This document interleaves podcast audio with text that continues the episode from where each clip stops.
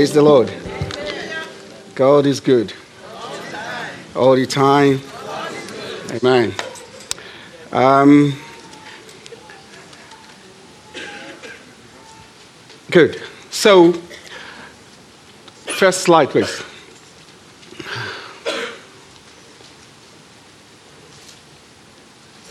So, if you just have a look at that, and the next one, and the next one. Right, you know, I just want us to have um, a short quiz before we delve into the world, uh, just to be sure that you are awake. So, um, so next slide now. All right, so this is a very simple uh, non-verbal reasoning test. Okay, uh, it's to check if you understand um, analogy, which is looking at relationship between two things. So the first one, A, is um, a goat house and a goat. B is a mechanic garage and a goat. So could you tell me which one is closer, A or B? Good. So they have, they share common relationship, all right?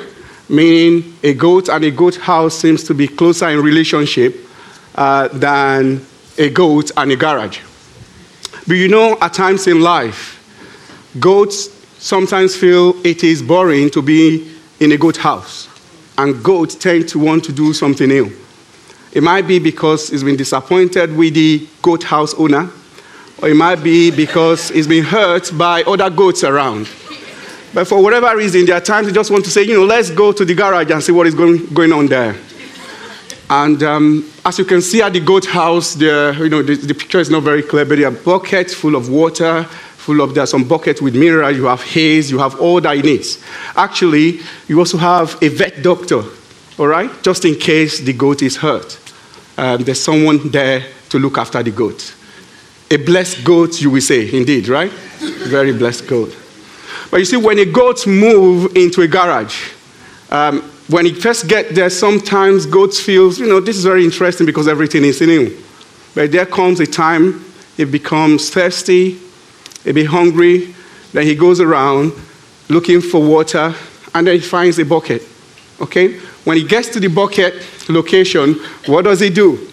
He tries to drink the water. But unfortunately, buckets in mechanic garage are filled with dirty engine oil, very dark. So by the time he gets to know that, well, this is not actually water, this is an engine oil, and he's trying to get out of the bucket. Remember, bucket has got a handle and goat has got horns. So the horns of the goat get hooked to the handle of the bucket, and that's the. All right. Now he's trapped. He doesn't trust anyone. He's hungry, by the way, frustrated in a new environment. Therefore, it is even very number one, the people around are not vet doctors. They are not goat house owner. They are not used to goats. So to even help him is difficult. And even if you want to help, him, you know, this guy is all covered. He doesn't trust you, so he runs away. It's a very difficult position to be in, brothers and sisters. And you know, I just want us to reflect on that as people. Amen. So let us turn our Bible to the book of Jeremiah. ah. Jeremiah chapter 2, verse 13. Jeremiah chapter 2, verse 13. For my people have committed two evils. They have forsaken me, the fountain of living waters, and hew out cisterns for themselves, broken cisterns that cannot hold water. For my people have committed two evils. Amen. Shall we pray? Everlasting Father, we just want to thank you because you are here already. And all we are asking for is that, Lord, you open the eyes of our hearts, Lord Jesus, that we will see what you want to do this morning. That, Lord, you may touch us anew. In Jesus' name. You know, this morning I'll be talking about water, question mark. Can you turn to your neighbor and say, water, question mark. You know, this is very important because, at the, you know, now you're asking your uh, neighbor, water, question mark. At the end of the word today, um, you'll be asking yourself, water, question mark. Can we say that? Water, question mark. Amen. Water, question mark. So, in line with reading the book of Jeremiah, um, we'll be looking at the book of Jeremiah. And basically, there are 52 chapters in this book. We can't cover everything in 30 minutes or 35 minutes. Uh, so, for the sake of structure and for us to be able to actually get something out of it, I've divided them into just three. And that is the messenger, the message, and the mediator. The messenger, the message, and the mediator. So, let's open our Bible to the book of Jeremiah, chapter 1. Um, it's good to read the entire book, please, but we won't do it this morning. so let's look at Jeremiah chapter 1. I'll read from uh, verse 4, I think, to 10. Now the word of the Lord came to, to me, saying, Before I formed you in the womb, I knew you. And before you were born, I consecrated you. I appointed you a prophet to the nations.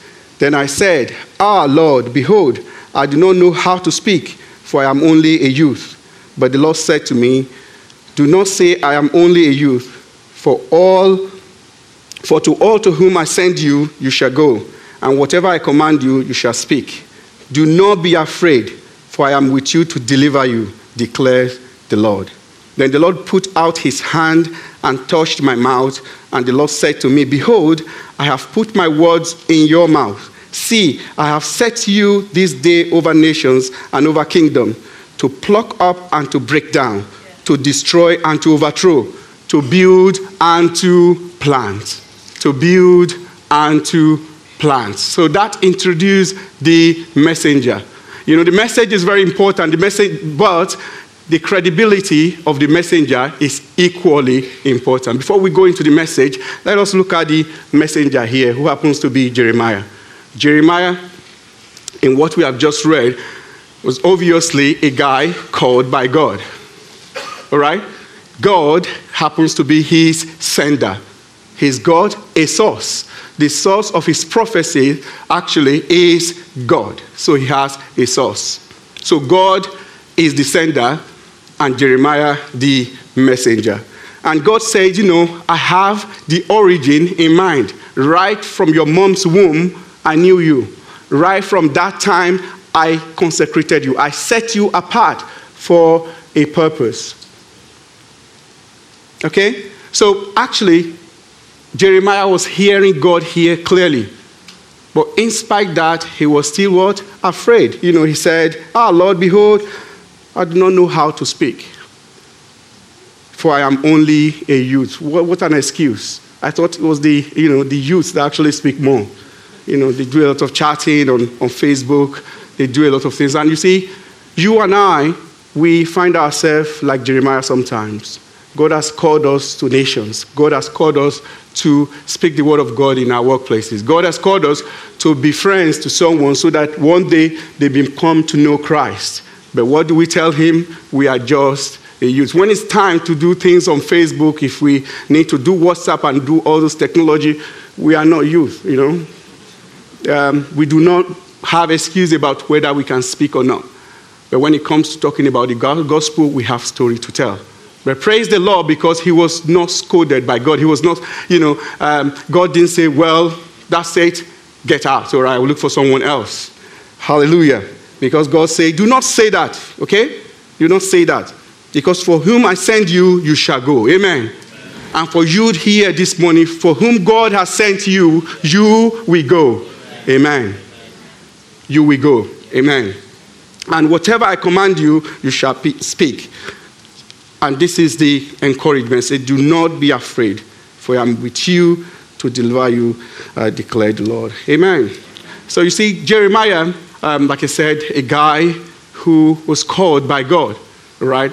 a guy, every word spoken by Jeremiah was actually from God, not from him. It, was, it wasn't as a result of him just thinking, well, it's nice to stand in front of the king, like Josiah, for example, and tell him there's going to be trouble and all that.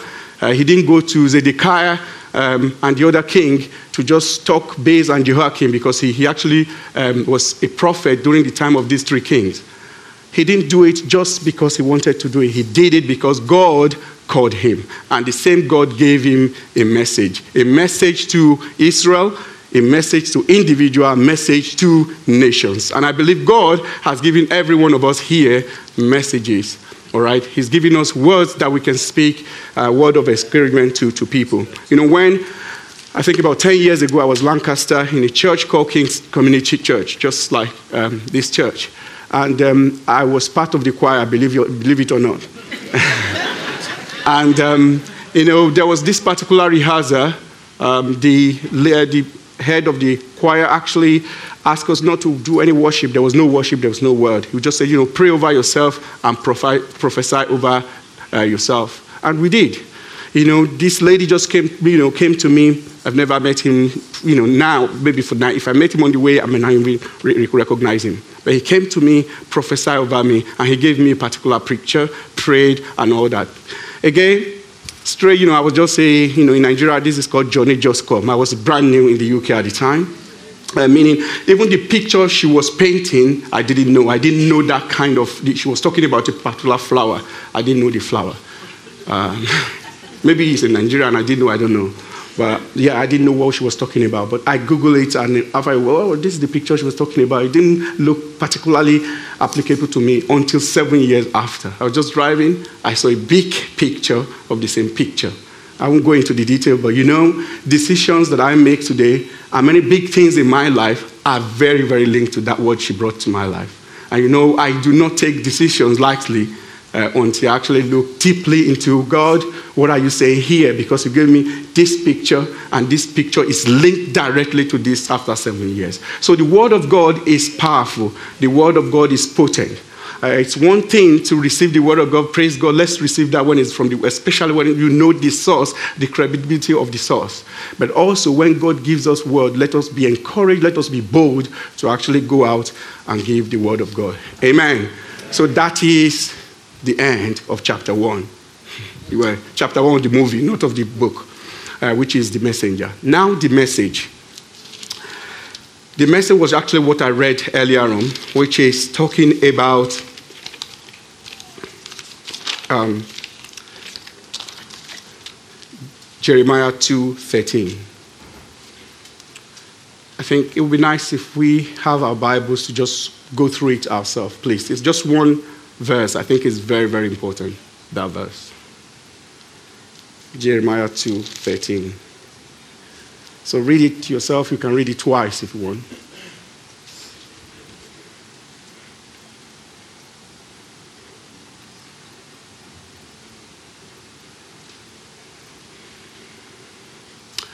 Jeremiah 2:13 For my people have committed two evils. They have forsaken me, the fountain of living water and hewn out cisterns for themselves, broken cisterns that can hold no water. That can hold no water. You know, in the area of Israel, I don't know if you've been there before, in Palestinian area, it's a place where you don't get so much rain.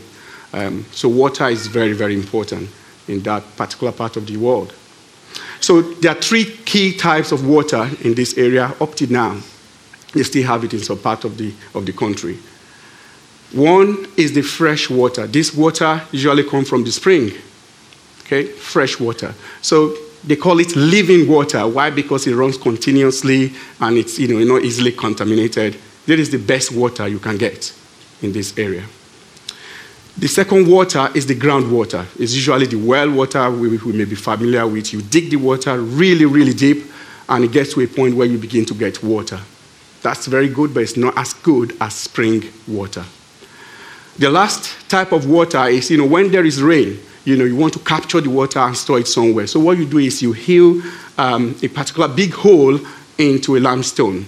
And um, what you do is also you kind of seal it to, have, um, to, to, avoid seepage, a station where the water kind of gets evaporated or um, move into another part. So and you build like gutter around the city so that when the water gets into the gutter, it comes directly into the cistern. So in that way, you can get some water that you can store and you can use it for different things. So that's the water in a cistern. That thing that you dig deep into the um, ground is called a cistern. Now, that water cannot be the best water. I'm sure you know that. Uh, the reason is that there are lots of things that comes from the gutter, um, dirt, silt, uh, mud, and all that. But it's still water. It's still much better than having no water at all. All right? But it's not as good as well water and the fresh water. But you see, let's read that verse again. The Bible says, For my people have committed two evils.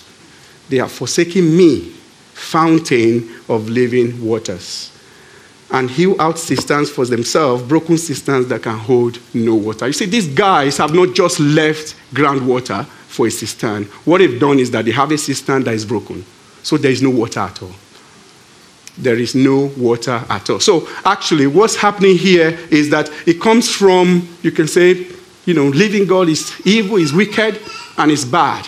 It's stupid. It is also unnatural and foolish, actually, because you do not have water. You don't have water. Hallelujah. But why is this evil? Because the Bible says here, you know, it's talking about evil. It says there are two evils here. There are two evils. And I just wanted to get it very much this morning. Even if this is all that we've covered, I want to just get it. Like that goat, why would you leave a goat house for a mechanic garage? It's not just unnatural, it is actually foolish. It's a stupid thing to do. Okay?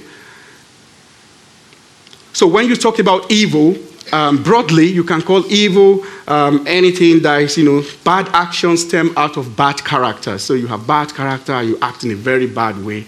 Uh, you can call that evil. Well, actually, biblically, anything that kind of move away or contradicts the holy uh, word of God, the holy nature of God is evil. Anything that contradicts the holy nature of God is evil. You can find that in Psalm 51, verse 4.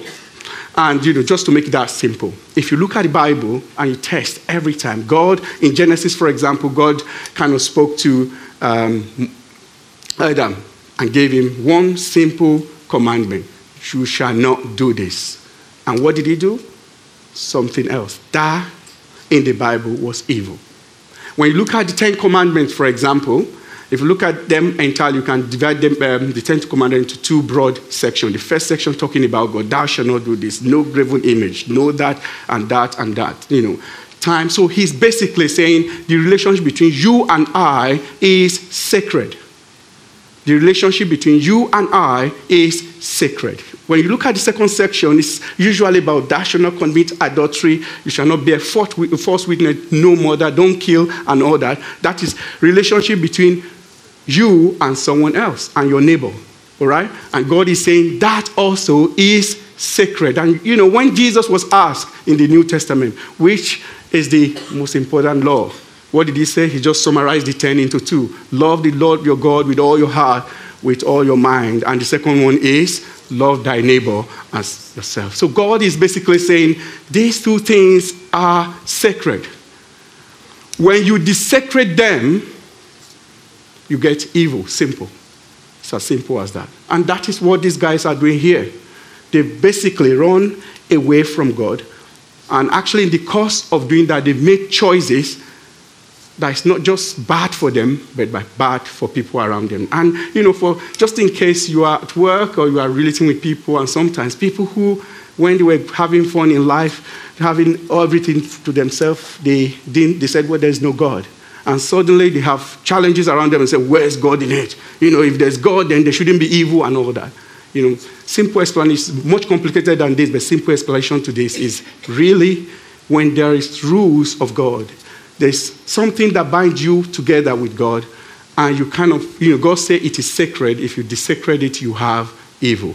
That evil may not be originally from you, it might be from somebody else, but what you have is evil. Amen. So that is really, if you look at the entire book of most part of book of Jeremiah, is talking about these two things, basically. It's basically warning people of the imminent judgment over Israel. He was just saying to them, guys, if you carry on like this, so if you go back to the, uh, the first picture, really, he was like somebody telling the goats, guys, don't go to the garage do not go to the garage. And God will just say, no, it's going to be nice and so on. And the goat gets to the garage. And he said, you know, when you get here, at some point, you're going to have yourself, your head in a bucket. All right? Would that be a curse? No, it's not a curse. It's basically a statement of fact. It's a statement of fact. I'll, I'll show you an example in, let's uh, turn to the book of Jeremiah, chapter 7, verse 3. Thus says the Lord of hosts, the God of Israel Amend your ways and your deeds, and I will let you dwell in this place. Do not trust in these deceptive words. This is the temple of the Lord, the temple of the Lord, the temple of the Lord, three times.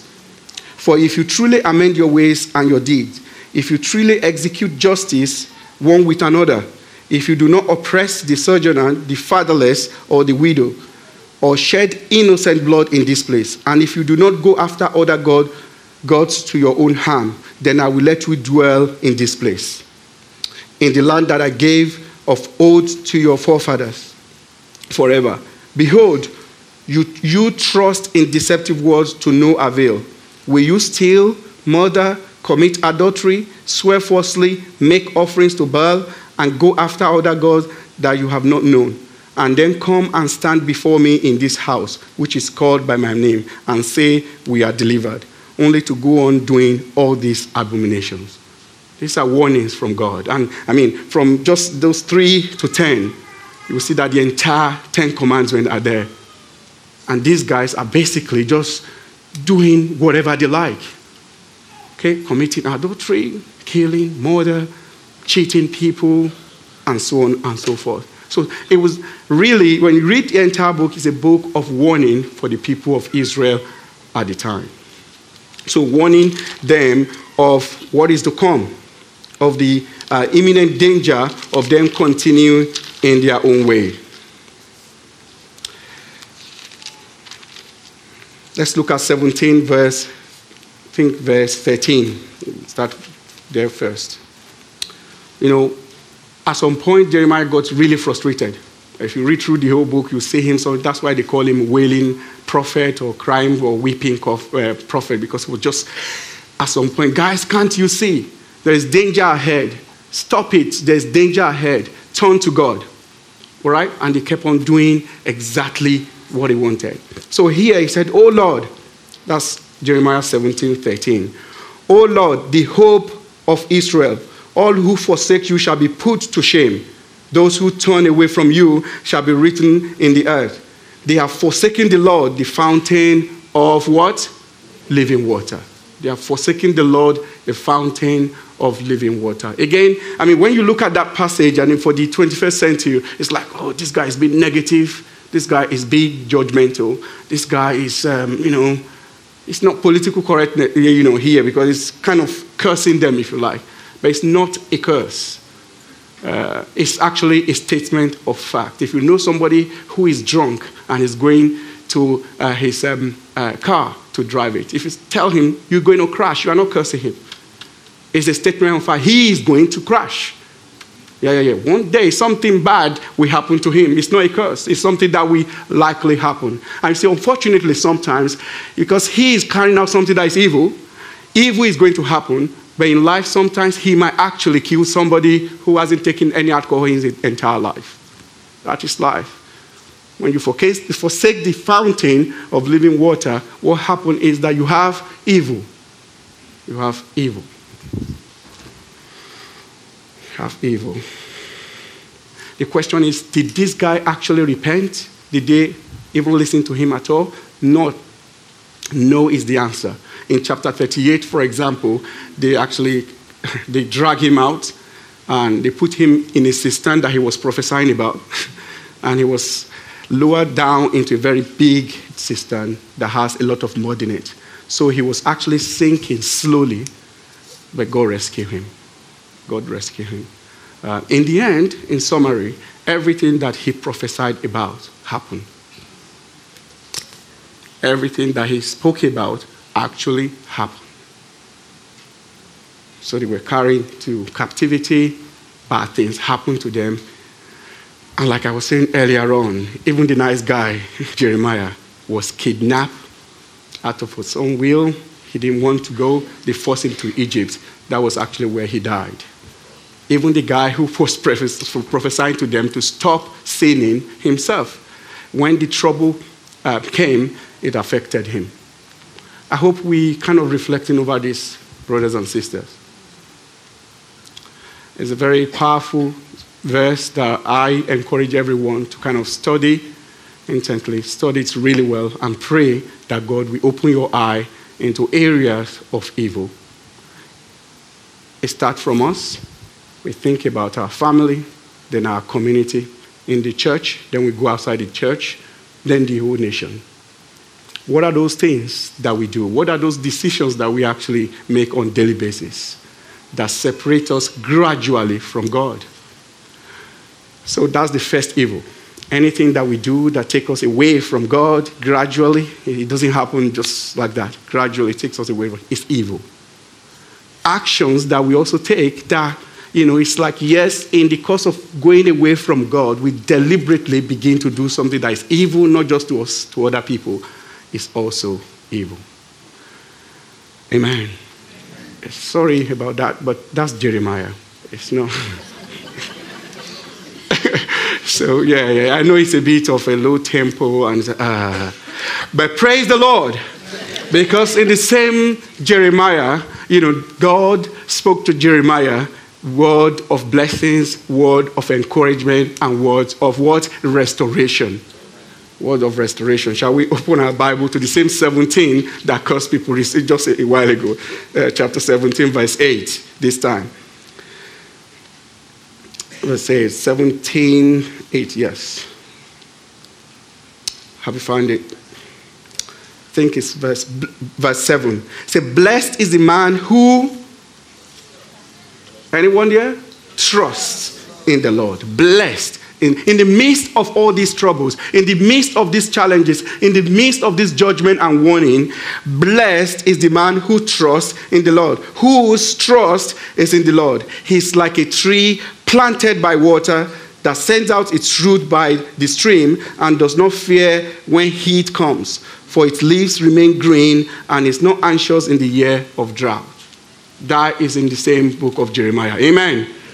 Those who trust in the Lord will be blessed. They will have water in abundance. Amen. They will have water in abundance. And if you open the, your Bible also, I think to 29. 29, I think we start 11. 29, 11. Say, For I know my plans, I know the plans I have for you, declares the Lord. Plans for welfare and not for evil. So, evil was actually not God's plan. All right? Evil is a choice. It wasn't God's plan. It was something that when you walk into it, you have evil. But originally, there is no evil. I don't know if that makes sense. There is no evil, but if you choose not to do the will of God, you walk into evil. So he says, For I know the plans I have for you, declares the Lord plans for welfare and not for evil, to give you a future and what? A hope. A future and a hope. Then you will call upon me and come and pray to me, and I will hear you. You will seek me and find me when you seek me with all your heart. I will be found by you, declared the Lord, and I will restore your fortunes and gather you from all nations and all places where I've driven you, declares the Lord. And I will bring you back to the place from which I sent you into exile. So, seeing that in the same book of Jeremiah, there is blessing, there is hope, and there is restoration. There is blessing, there is hope, and there is restoration. But the question is, when, Lord? When is that going to happen? You know, thank you, Lord, that at least, you know, there's hope now. But when is that going to happen? There's a passage in book of Jeremiah that uh, I think most of us will be familiar with 31 31. I believe. 31 31.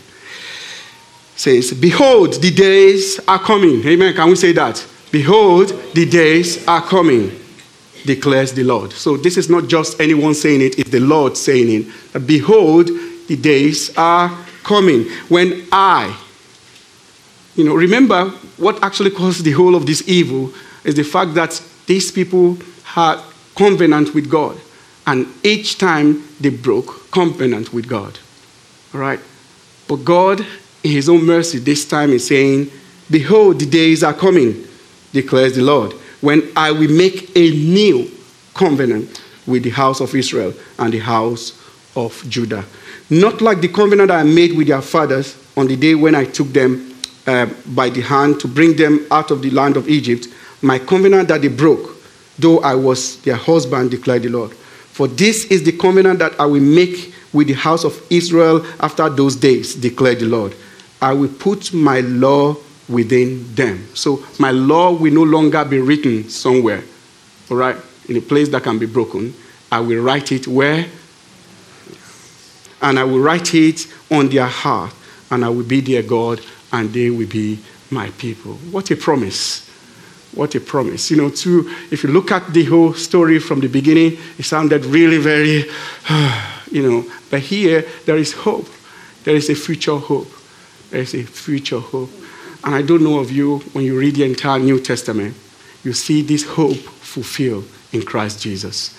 That covenant that involved, you know, blood, involved killing goats or, you know, shedding of blood one way or the other, it was actually accomplished through Christ Jesus. And that is why in John chapter 4, and that would be the last passage you will be reading this morning. You can see the reason we had the quiz earlier on, because just to be sure you are not sleeping. And thank you for not sleeping, by the way. John 4. Let's read 1 to maybe 16.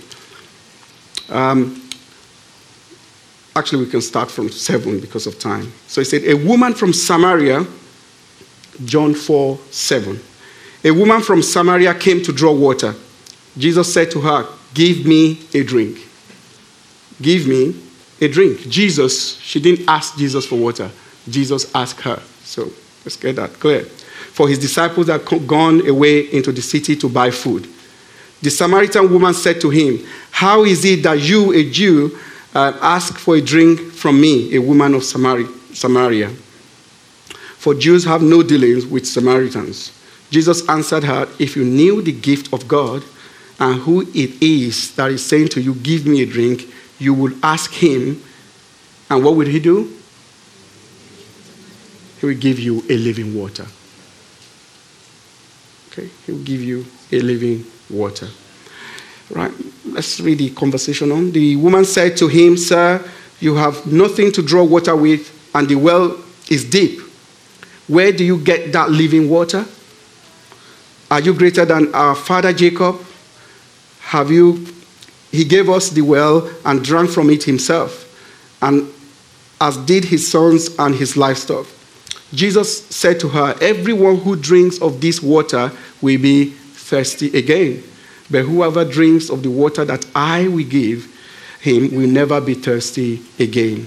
The water that I will give him will become in him a spring of water welling up to eternal life. Welling up to eternal life. You know, we started with water. You know, guys that chose to kind of ignore fountain of living water for the worst of the water you can get, water in a cistern that is contaminated, and even that cistern is broken anyway, so there is no water. You know, in the New Testament, we are not starting from the very bottom. We're starting from the middle, a well water. And Jesus is saying, you know, yes, you have well water, which is okay. They actually have water that is better. Right? Now, the water in the Old Testament is a fountain of water that you drink. But the water that Jesus is talking about here is a water that you will never, ever be thirsty again. One. This water will also get you eternal life. So, you know, this morning, if you just look at what I've said so far, we can see four broad things. One is the origin, we have meaning, we have morality, and we have destiny. So these are four worldviews. You know, in life, these are core things that when people talked about whatever religion, they kind of want to say, you know, yeah, this is what we believe and so on. But you see, in the Bible, this is complete and simple. You don't even need to read so many chapters. You can get everything. That God is the creator of all things. He is the origin. He started it all. And he sent a guy like Jeremiah to his people And what did he send them to do? He said, You know, you are here for a purpose. That's the meaning. So, everything that people are looking for, all the water that you are looking for in life and searching, come to me, I have that water. All right? Morality. He's saying there is always something called good and evil. Good and evil. Follow me, follow my commandment, and you have what? Good. Do otherwise, and you have evil. And you know, in John 4, we saw it clearly that when you drink of Christ, you drink of a living water. Not just a living water that gives you, you know, that quench your thirst for once. You will never, ever be thirsty again. And um, lastly, it takes you to eternity, which is what happened after here. Amen. You know, brothers and sisters, I believe you really want to now. Don't, don't worry about who's your left or your right. Just you and your God. If you can bow your head and just in prayer, ask the question, water, question mark. Water, question mark. So, what kind of water are we talking about here?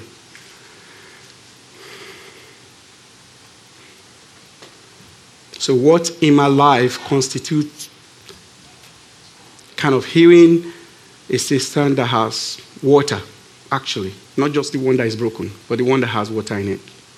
What is it? Is that where I really want to be? Water that is not good enough, contaminated by mosquitoes, has a lot of mud, is colored, it's not really nice.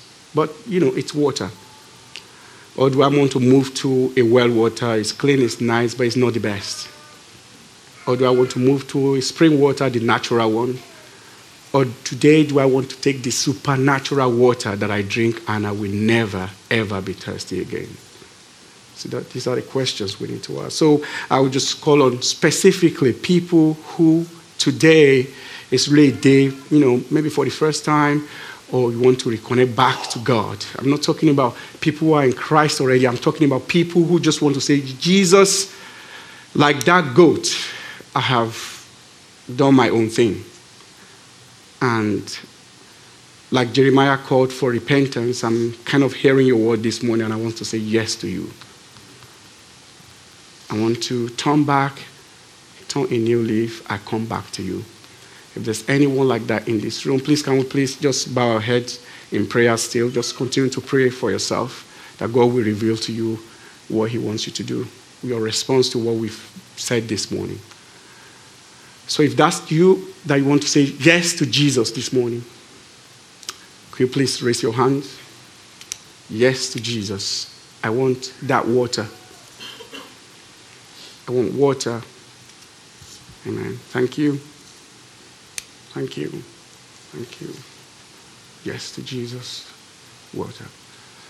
Please raise that hand very well. I'll just pray for you now. Father, in the name of Jesus, just thank you for these ones that raised their hands, saying yes to you this morning.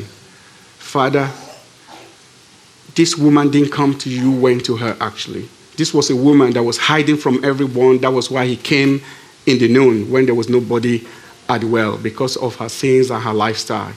But you, Lord, you encounter her, you change her life for good. And she was not just a carrier of that blessing but she became an evangelist of you. Lord Jesus, I just pray the same for them this morning in Jesus' name. Amen. So the last set of people is really the people who wants to say, Yes, Lord, I am in that maybe well water already, or I am in a fountain also, but I need more. Uh, could we just please stand up if you're in that category and I will pray for you? I want more of God more of his water. Hallelujah. Yes, Lord Jesus. Sako shotarabundere. Ribo sakashaturibo. Yima shakarababa.